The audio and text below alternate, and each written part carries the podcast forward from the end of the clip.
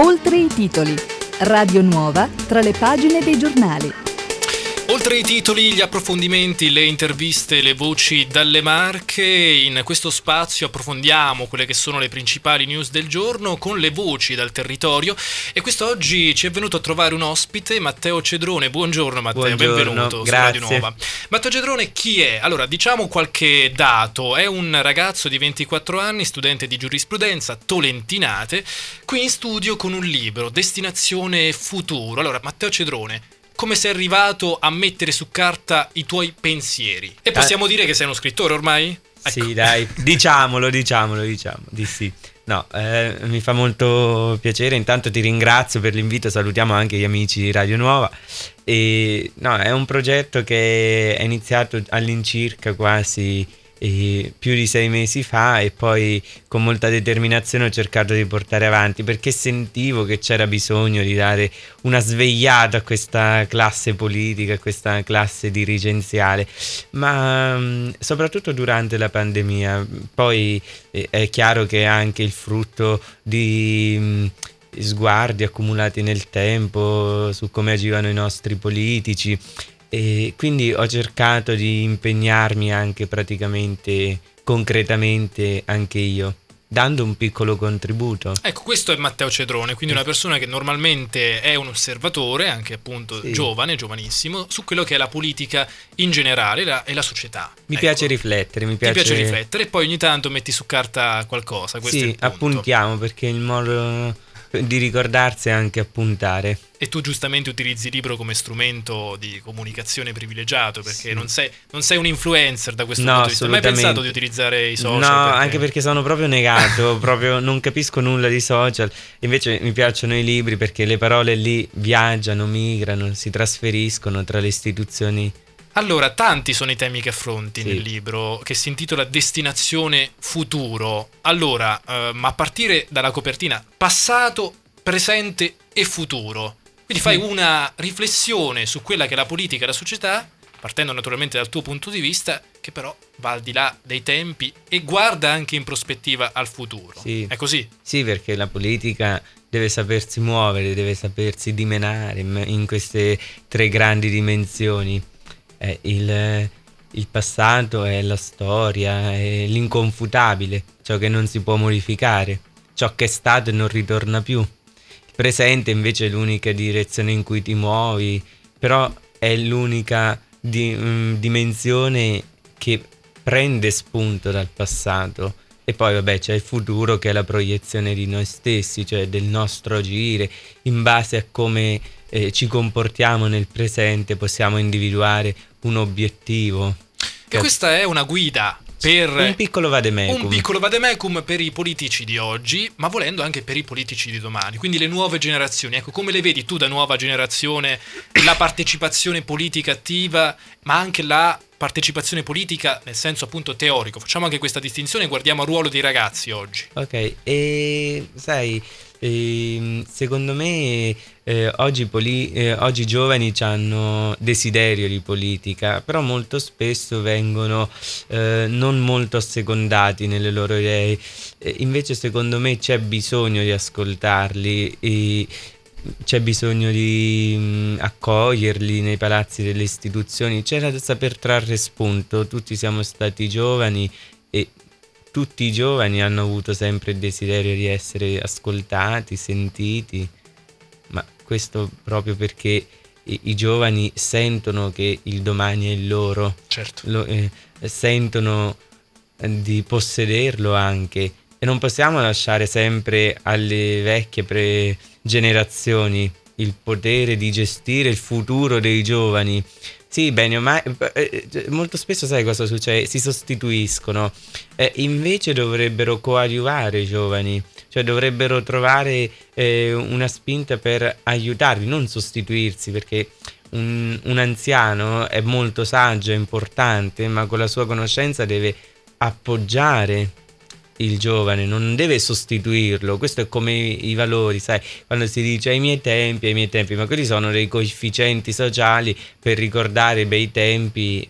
Eh, sembra una presa in giro per i giovani. Oggi i valori si distruggono, sono, eh, si frantumano facilmente, cioè oggi non a caso c'è una disintegrazione dei vecchi valori e una difficile riproposizione di nuovi, e, e però perché? Perché come diceva Fabrizio De Andrei, gli anziani pensano che i valori loro siano eterni, non capendo invece che magari i giovani hanno altri valori, hanno altre aspettative, cioè siamo un po' sopiti nel Medioevo. Addirittura.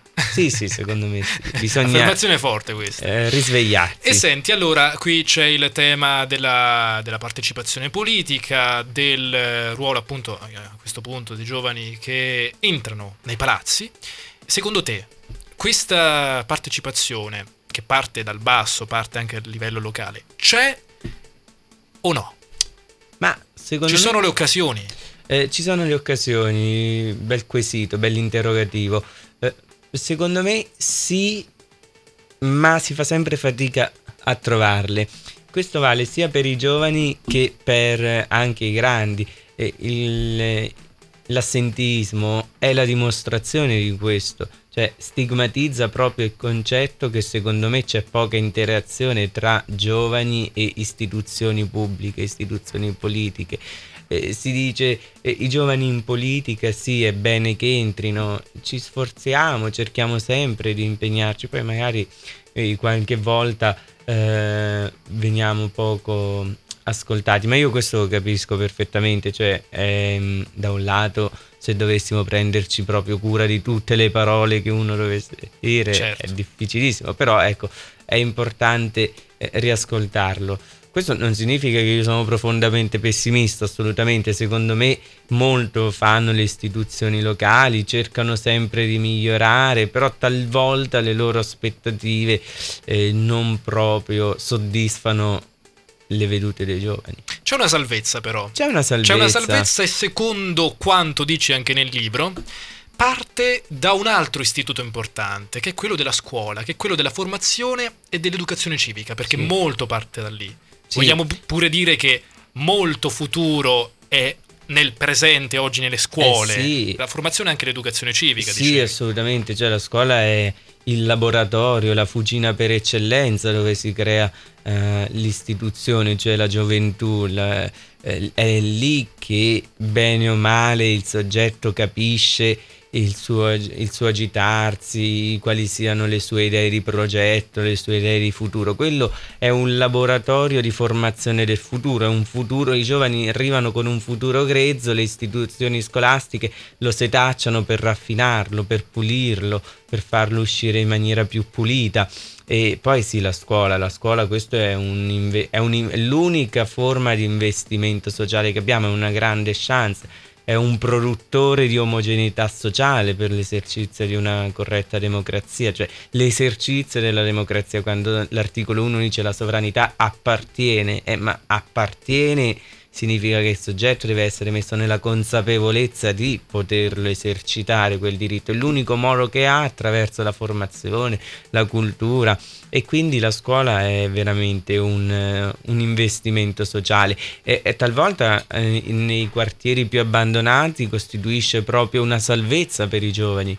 Però questo noi molto spesso oh, non ce ne rendiamo conto o non gli diamo importanza. Leggevamo stamattina in rassegna stampa per chi ci ha seguito alle 8.30 a proposito del ruolo delle scuole nel, nell'entroterra maceratese, marchigiano, eh, dove c'è stato il sisma e la presenza di una scuola è fondamentale anche per la ripartenza delle, delle comunità. Sì. Quindi, insomma, la scuola è, secondo te, se volessimo riassumere il rimedio a questo, a questo stato sì, di cose. Poi insomma. guarda, fammi dire anche una cosa, scusa se ti intrometto. Tante volte noi chiudiamo anche le scuole di montagna, quei- Ecco. nei piccoli paesi. Però sai, secondo me chiudere una scuola significa chiudere un segno di identità, perché bene o male il soggetto non capisce nulla della materia, non gli piace, ci va mm, a fatica, eccetera. Però nella confusione, nel disordine dei tempi moderni, eh, l'idea della scuola svolge una funzione identitaria e consolatoria, cioè eh, è come dire, ripeto, magari non capisce nulla, però questa idea del radicamento come qualcosa della propria identità, della propria storia, questo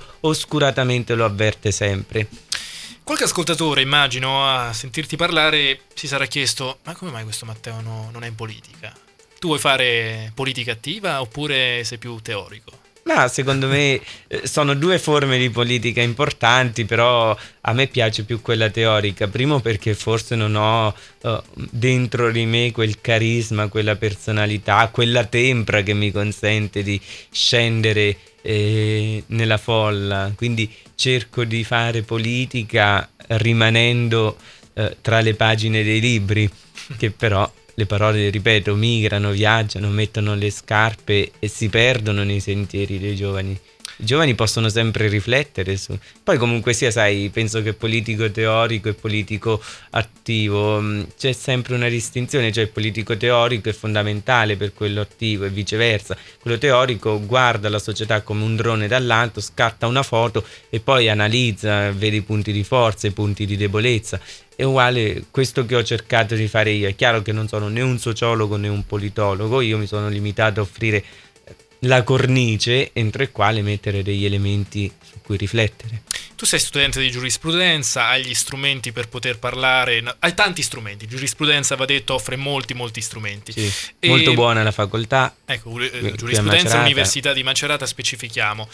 L'alfabetizzazione politica, vorrei parlare anche un pochino mm. di questo, perché mh, mm, se si è formati non solo a livello della scuola, ma appunto anche a varie dinamiche, si è in grado anche di capire ed evitare di, eh, diciamo, essere vittime della demagogia, della propaganda pura e sì. del timore, della paura, perché la paura molto spesso è innescata dall'ignoranza. Sì. Anche di questo scrivi. Sì, sì, scrivo molto perché e secondo me la politica di oggi è un continuo ricorso alle ansie, alle paure, ai timori, eh, cioè è una politica che si fa gioco, si prende gioco del, degli stati emotivi dei, degli individui. Sicuramente queste partecipate politiche eh, assumono sempre più forza eh, nel campo della società anche attraverso i media i sistemi comunicativi che talvolta invece di rassicurare eh, per rafforzare una visione partitica o uno schieramento por- partitico fanno ancora di più. Cioè, eh, per dirti, quante volte abbiamo sentito l'espressione di baby gang? Eh, questo è un accostamento del cosiddetto populismo penale, cioè come se eh, l'emergenza di gang organizzate di giovani sia proprio un'emergenza criminale, anche se ciò fisiologicamente non è vero, però c'è l'idea di dare questo e i media ne approfittano per favorire magari un, un, partito piuttosto che un altro in tema di lievitazione delle pene. Un'espressione cangiante, molto colorita, che però rende molto bene l'idea. Sì, sì, sì, beh, insomma è quello di cui poi parli a proposito di diritto penale il ruolo della sanzione, soprattutto nell'opinione pubblica e la demagogia, insomma, quindi anche la percezione della pena detentiva, no? che nell'opinione pubblica è più eh, appunto mettere in carcere e basta, isolare, quando invece sì. l'obiettivo dovrebbe, dovrebbe, essere quello di rieducare, e qui torniamo ancora una volta al tema della, dell'educazione, della formazione della persona, della persona come individuo sociale. Però volevo affrontare con te un altro argomento, la butto sul sentimentale, perché ah, okay, poi vabbè. a pagina 17 del tuo libro eh, parli di amore cioè, alla sì. base del concetto di politica democratica vi deve essere l'amore. È vero. Che cosa significa questo? Beh, sai, l'amore è un continuo, un perpetuo eh, donarsi. E, e, la politica dovrebbe essere questo, non dovrebbe essere una specie di regalo per la società, deve essere proprio un dono per la società. Perché? Perché il dono non prevede corrispettività, non prevede ricambio, non prevede uno scontro di interessi. Invece eh, molto spesso oggi vediamo che c'è eh, più un senso di regalo, cioè io vi fo qualcosa, in cambio però mi prendo anche qualcos'altro. Invece secondo me oggi dovrebbe essere proprio uh, questa parola amore. Poi senti che bella, amore, le parole si aprono, si stendono, si dilatano. Questa A che si apre che va verso l'infinito. Che significa anche dimenticarsi di se stessi, cioè il buon politico dal tuo punto di vista è una persona che riveste un ruolo, sì. che riveste un ruolo pubblico e che non fa politica tanto per, come dire, la poltrona oppure no. elementi esterni oppure per appunto il, il, il, il ruolo che, che, emerge e che guarda anche a, a tutti gli altri ruoli che la persona ha nella vita pubblica. Quindi è un mettersi al servizio. Sì, è una non materiale è un prota- Non è protagonismo. Ecco, questo no, no, assolutamente. Eh. Io assolutamente ehm, faccio anche un commento soggettivo. Sì. Sono molto uh, favorevole a un Parlamento così ampio con tanti deputati secondo me non c'era bisogno di togliere il numero dei, dei, deputati, ma perché? Perché se 600 e passa persone lavorassero con spirito di amore per il paese, perché no, è giusto. Si tratta di rappresentanti. Di rappresentanza. E quindi tu dici, ovviamente, più rappresentanti significa eh sì, più voci. Più voci, più eh, capacità di rappresentare interessi divergenti. Oggi, cioè, ehm, noi siamo diversi, ma occorre sempre trovare una base di sviluppo comune. E bisogna trovare un bene potenziale. E questo è il tuo punto di vista, naturalmente potrebbe certo, lasciamo agli ascoltatori ovviamente noi diamo anche delle... giudizio di critica. Eh certo, giudizi critici, quindi lasciamo a chi ci ascolta anche tutti gli altri punti di vista, tutte le altre voci perché noi qui a Radio Nuova le ascoltiamo tutte le voci, quindi il pluralismo per noi è fondamentale, assolutamente. Anzi, assolutamente. Secondo te siamo formati a capire noi di politica perché hai parlato appunto del taglio dei parlamentari, recentemente c'è stato anche il referendum sui quesiti eh, in materia di giustizia, non c'è stata grande preparazione. Tu che opinioni hai su questo? Beh, guarda, soggetti, ogget, soggettivamente parlando, ma anche oggettivamente, i quesiti referendari erano molto complessi, cioè se dietro non c'era una formazione, un corso, era difficile anche capirli. Cioè, porre il quesito in quella maniera era molto, cioè, un parlato burocratese che proprio... E la politica d'oggi, adesso siamo in uh, crisi di governo, come la vedi? Eh, in questa calda estate, peraltro, piena, calda... di, emerge... piena Ma come di emergenze. Ne litigare? no, scherzo. piena però... di emergenze, peraltro. Eh? No, piena di emergenze, eh. però, sai, eh, il fatto è quello che ti dicevo prima, cioè eh, noi siamo diversi, ognuno può avere le proprie ragioni, le proprie vedute, però questa ricerca della base comune eh, una... è importante, è fondamentale. Oggi tendiamo sempre a ascoltare solo ciò che vogliamo noi, invece eh, molto spesso ci dimentichiamo che fare politica significa che ascoltare il problema degli altri è il mio problema. E Quindi, questo è fondamentale. Esatto, invece molto spesso l'ascolto. succede che il mio problema è il problema degli altri, no? Dovrebbe essere il problema degli altri è il mio problema. Allora, Matteo Cedrone, Destinazione Futuro, come facciamo a trovarti? Come facciamo ad avere il tuo libro? Qualche indicazione? Eh, qualche indicazione, intanto farò qualche presentazione in giro ah, per questi paesini eh, limitrofi e poi comunque... Limitrofi Tolentino, zona Macerata eh, comunque. Sì, eh. Belforte, pensavo, Civitanova, okay. Porto Sant'Elpidio, queste zone qui e poi comunque ho deciso di farlo a livello locale, la stampa, perché è giusto partire sempre con l'umiltà, esatto, autoprodotto. Quindi si inizia chi, così di solito poi. Sì, assolutamente. e chi vorrà mi potrà contattare. contattare. Su Facebook, sì, Instagram. Instagram. Ecco, Matteo io... Cedrone. Eh esatto. ti chiami così anche sui, sui social. Sì, molto semplice. potete contattarlo tramite, tramite, i social. E dunque, Matteo, grazie per essere stato qui, per aver fornito il tuo punto di vista. Noi, come sai, siamo aperti a tanti punti di vista, quindi anche questo, un'analisi, diciamo, attenta sull'attualità, eh, sulla politica sulla società dei giorni nostri, fatta da un da un ragazzo, da un 24enne, peraltro competente, quindi studente di giurisprudenza, parlano i titoli, diciamo. Grazie, in caso, in maniera, gentile, in maniera oggettiva eh, era, era, era, d'obbligo da parte nostra, quindi benissimo così. Grazie. Grazie mille. E grazie un naturalmente, saluto un saluto, un saluto lo facciamo lo facciamo tutti insieme. Un saluto agli ascoltatori di Radio Nuova. L'informazione torna con il GR 12.30, 18.40 e 22. Continuate a seguirci su radionuova.com e sui nostri social dove trovate anche dei contenuti extra e delle foto con Matteo eh, qui in studio su Radio Nuova. Grazie ancora per essere stati con noi e risentirci.